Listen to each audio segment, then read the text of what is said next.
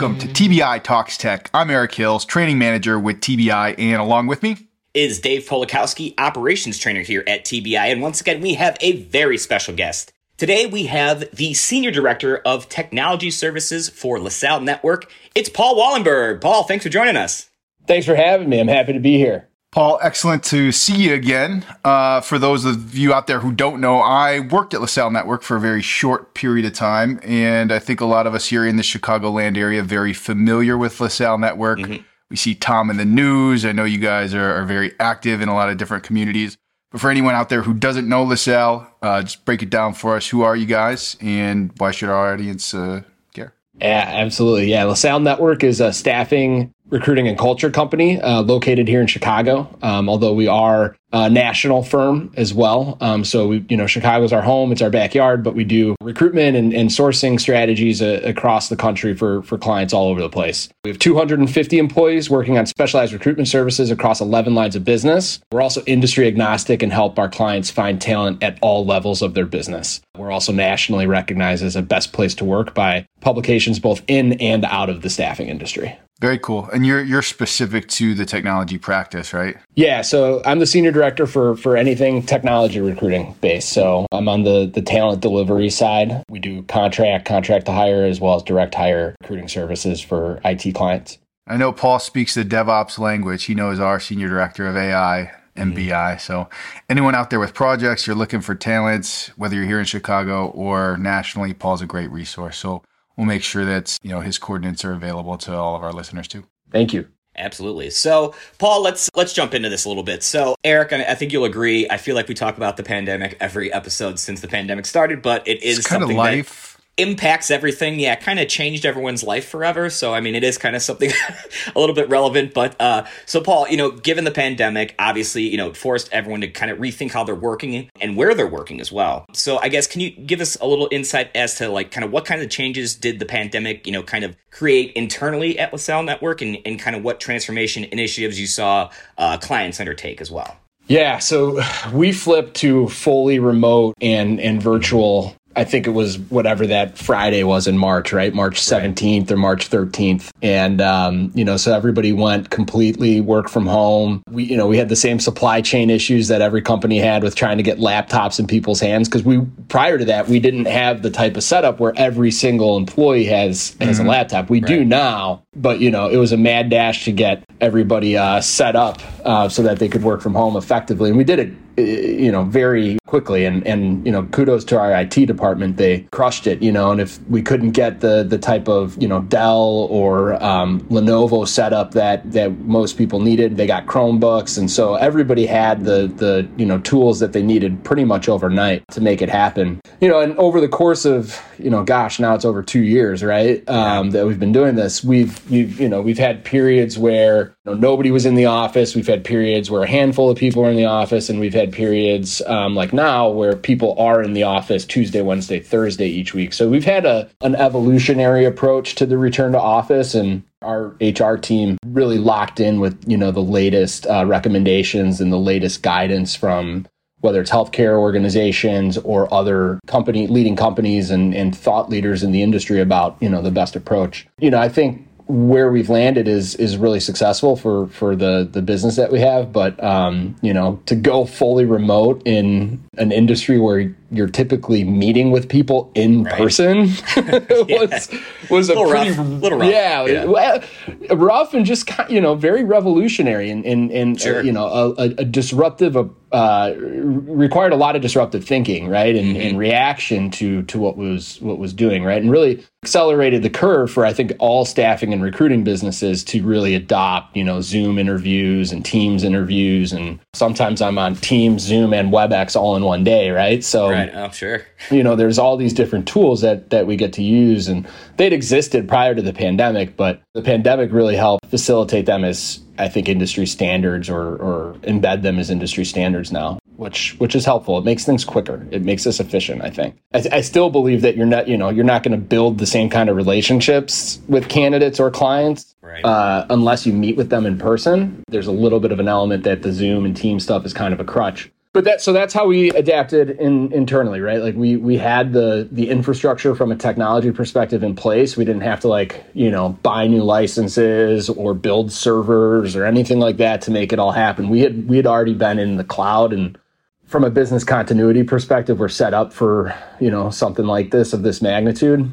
On the on the client side, to your second question, we did see a lot of companies that that weren't at that that uh, level of, of maturity, right? And there's some horror stories out there of, you know, companies trying to ration Citrix licenses and build, you know, some new V P N tunnels overnight, right? And all sorts of capacity planning issues that really, really affected their their day-to-day business operations. And so, uh, you know, a lot of the times, in addition to trying to overnight and, and purchase licenses or purchase new hardware, a lot of times, you know, our clients were, you know, throwing bodies at it, right? Like, how can we get, you know, more I T resources in the mix to help with the configuration, the imaging and the shipping and like all of the stuff that needed to go into getting people their equipment in a safe and healthy way, right? So people didn't have to all rush into the office to, to get things if they were going fully remote. And so for the most part, our, our clients followed suit, right? Uh, there, there's obviously, you know, a couple exceptions of, of industries that were deemed to be, uh, you know,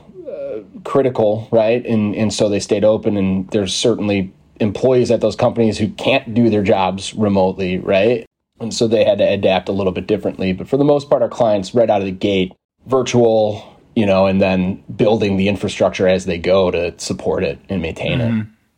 And I, I agree with you, Paul, that like the relationship aspect, especially in, in our industries, is never going to be replicated on Zoom. Yeah. You know, you, you got to be in front of people. And I think we've taken largely the same approach. We have a team day and then a core day where we're in the office each week. We've started to get back out. Like I was in Nashville early in May for a security boot camp to see a lot of partners that we hadn't seen in some time. So it's it's really exciting. But I think the need for people to work remotely is what kind of accelerated all of that, right? And and now it's like a lot of those investments aren't going to go away. You know, it's something no. like uh, Gartner said in twenty twenty-one, fifty-eight percent of I T leaders are increasing or planning to increase investments in emerging tech compared to twenty-nine percent in twenty twenty. So yeah, we're getting back in, in office, but you know, the ability and capability to work remotely and, you know, all these, these cloud investments and security investments, they're here to stay. So that's really exciting for our channel partners uh, who are out there designing technology solutions. It means there's, it means there's a lot of opportunity, but what kind of challenge does that pose for your clients when it comes to the need to, to keep and retain their own qualified staff? Yeah, I think, you know, one of the things that I don't, I don't really see it talked about that frequently, and if it is, maybe I'm just not looking into those circles, right? But I, I really think that the pandemic helped shape helped shape customer experience. And when I say customer experience, I mean the I T customer experience for internal employees, right? And so sure.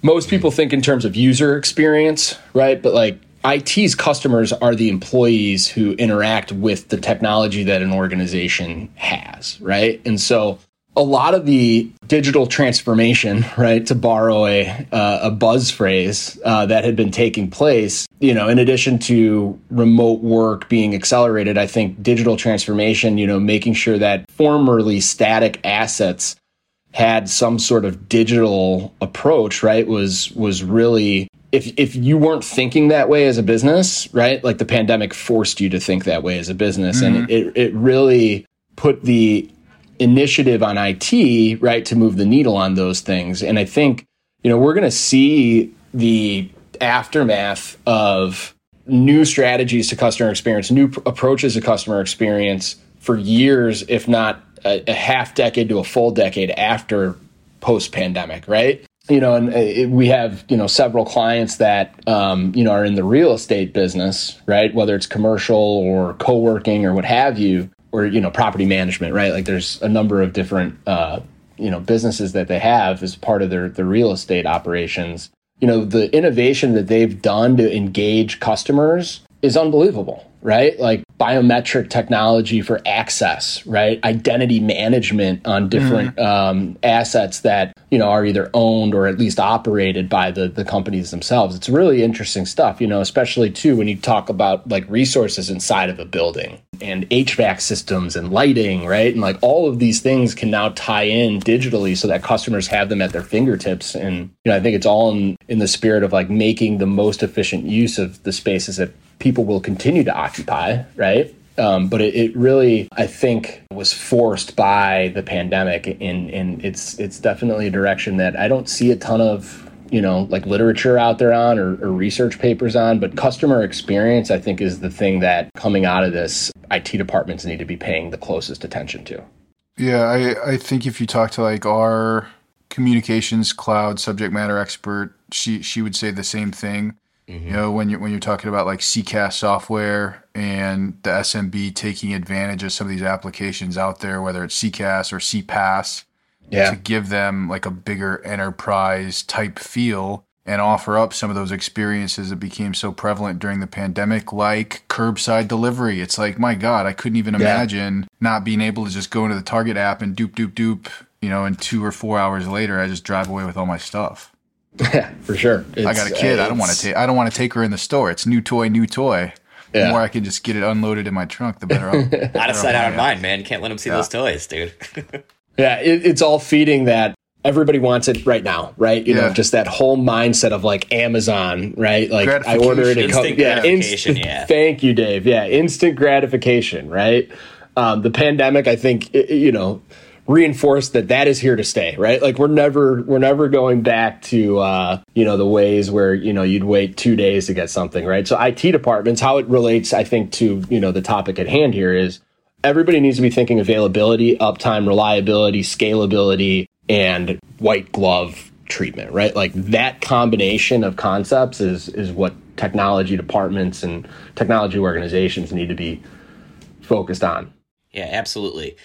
So, Paul, uh, one thing I wanted to talk about, um, and I guess, uh, you know, we, we hear this term, the Great Resignation. Um, I feel like, you know, every time I go on LinkedIn, someone's, um, you know, moving to a different company or, or doing something else. And that's kind of across the board. But uh, I think especially in tech, um, sometimes it feels kind of like, uh, you know, um, the trade deadline in like sports where you're like, there's all these trades in one day. And then you're like, I don't even know what teams guys are on anymore. Uh, so yeah. There's a lot of moving pieces going around, I guess is what I'm saying. So specifically, how has this um, Great Resignation impacted specifically like the technology job landscape? What's interesting, if you know, if we had done this podcast like three or four months ago, my my response to this would have been different, right? So that's how quickly the market is changing, right? We're almost in like a post-Great Resignation stage now. Um, and what I mean by that is we're at the reaction to the Great Resignation, which is if you go through your LinkedIn feed, now you're going to read about all the people who regret the moves that they made, right? Because they've been in their role for nine months or a year and things weren't necessarily, it's not exactly the role that was sold to them in the interview process, right? Like so many people a year ago or nine months ago were capitalizing on this idea of the Great Resignation. And now there's a shift of people who are like, man, like, I don't know if I, I, I don't know if this move was the right move, right? Like, sure, I got a great base salary. Sure, I got some perks and some, you know, I'll, I'll never have to go into an office ever again, you know, that kind of stuff. But, um, you know, there's there's a lot of uh, research out there right now and people reporting on the fact that, you know, some of the moves weren't what they were cracked up to be, right? And so, you know, to a certain extent, if if you're looking to capitalize on the Great Resignation right now, you, you kind of missed the mark, right? um, yeah, I mean, honestly, yeah. You're a little bit late to the, the dance, so to speak. But what you might capitalize on right now, and I'm sure Eric and Dave, you, you've seen this, right? You know, there's there's a lot going on in the public markets, right? From a from a valuation perspective and yeah. you know, stock price perspective, market capitalization perspective. Um, there is a a chain uh, reaction in the venture capital space too, right? Like it's becoming harder to raise money at the valuations that were being seen during the pandemic, right? Especially in businesses that were boosted by the pandemic, right? Whether it's something that, you know, enables remote um, communication or collaboration or what have you, right? Some of those industries are getting kind of kind of hit. And so now you can capitalize if you're a, a business that is, you know, I don't ever want to say any businesses are recession proof, but there are certainly industries that are a bit more stable during recession times than than not, right? And so um, if you're one of those businesses, right now is a great time to be on the market looking for talent because you could get some of those folks that are kind of sick of the way the startup life has turned out, right? Or the way that, you know, big tech FANG you know, type uh, organizations manage through recessions and manage through de- economic downturns. The P R backlash that those companies face is pretty dramatic, right? If you go through Twitter, Reddit, or LinkedIn right now, right? And so, you know, right now you might not be capitalizing on the Great Resignation, but you will capitalize on, you know, like sort of a flight to safety, right? Like people leaving less stable, either venture-backed or Series A, Series B pre-I P O companies for businesses where there is a more traditional and stable business model.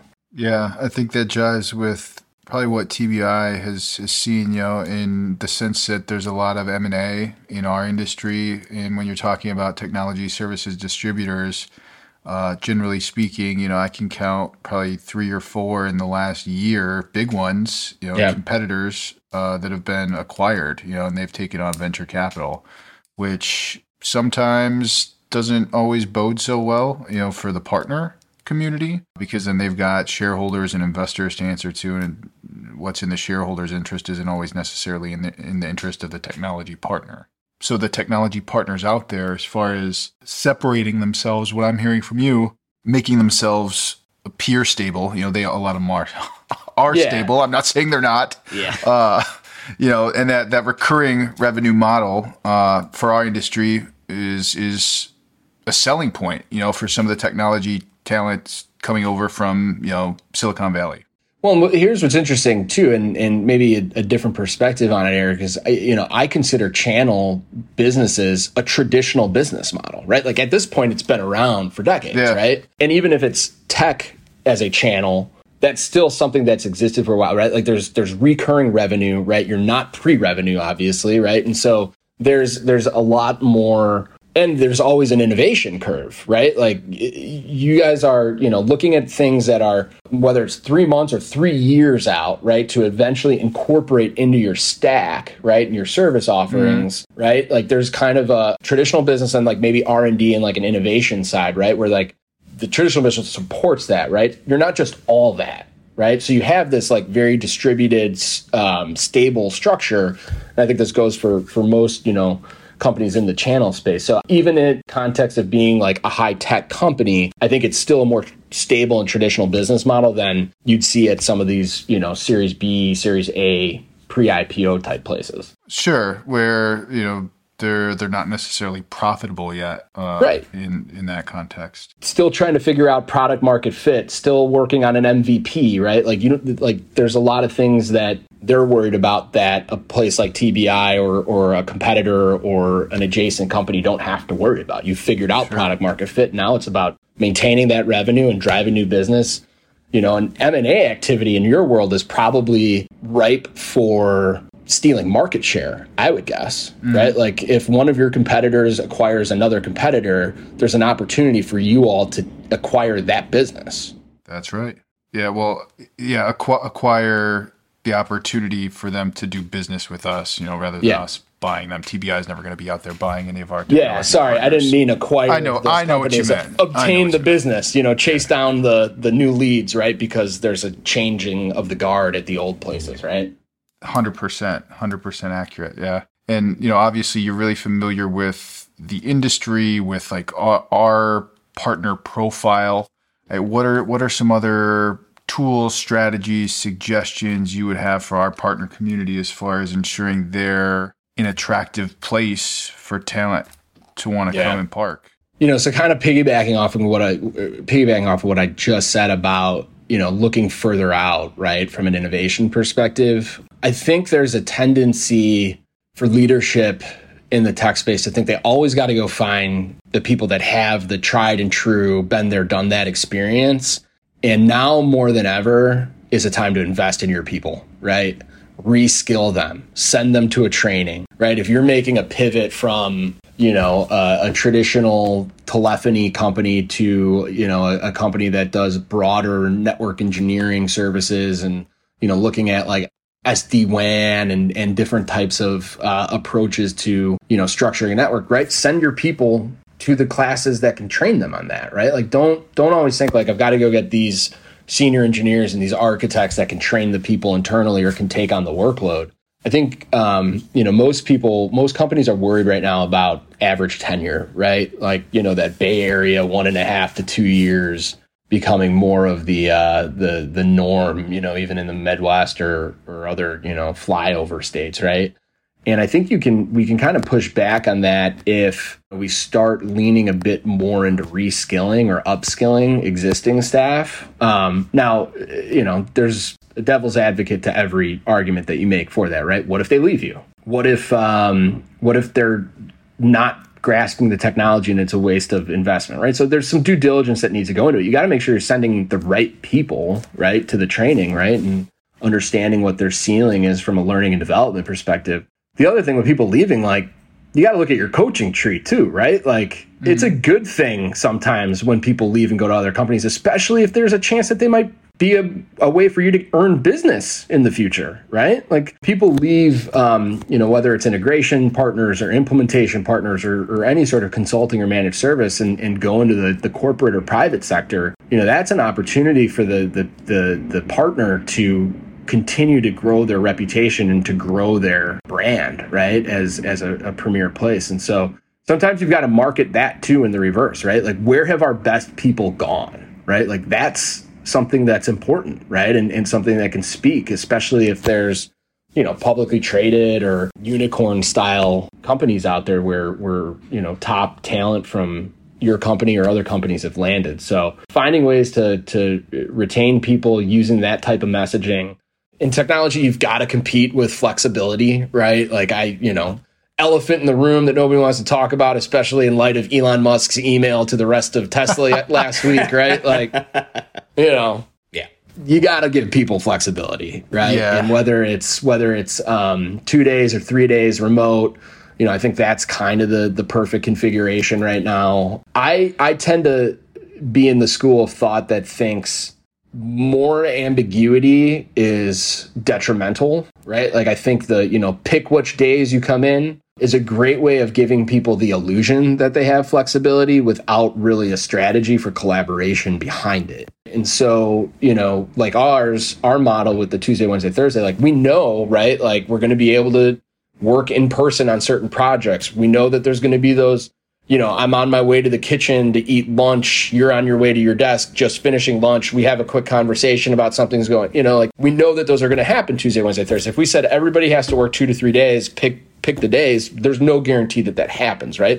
It gives people the illusion that they have the autonomy and the flexibility to control their week. But at the same time, it doesn't really give you the the strategy behind it that I think we're all talking about when we say that in-person work is important, right? So, you know, that's something that I, I recommend for all clients is, like, if you if flexibility is part of your strategy, make sure that the strategy behind the flexibility makes sense for your business as well, right? Like, mm-hmm. People shouldn't just show up to be alone, right? Like, if they're going to show up, they should be there to interact with people that they need to interact with. Yeah, I think I think those are all really good points. I especially like your advice around upskilling and training current employees. I mean, I think a lot of times training is one of the first things that everybody says, yeah, yeah, we want training, but then it's the end of the month and we're worried about quota. Well, training's the first thing to also get kicked to the curb. Point being, channel especially is community. You know, you have, whether it's a supplier or a T B I to lean on to help plan and execute that training for your sales staff. Yeah. Yeah, training is a yeah, big, abso- big part yeah, of this. Yeah, absolutely. And obviously, you know, with Eric and I, um, you know, being part of the training department, we will obviously back more training. Training is definitely good. And we uh, we appreciate you to promote that uh, that sentiment as well. So uh, everyone at T B I out there, my uh, my work is valuable, and make sure you do all my trainings and I'll make more for you. So that's, I, think that's, I think that's what Paul was getting to. You didn't outright come and say it, but I I, I, I can read between the lines. So, uh, well, Paul, thanks for joining us. Uh, this has been really informative. Um, actually, really important stuff for our partners to kind of know. And we really appreciate you joining us. We hope that you can come back on at some point. And for Eric Hills, I am Dave Polakowski. This has been T B I Talks Tech.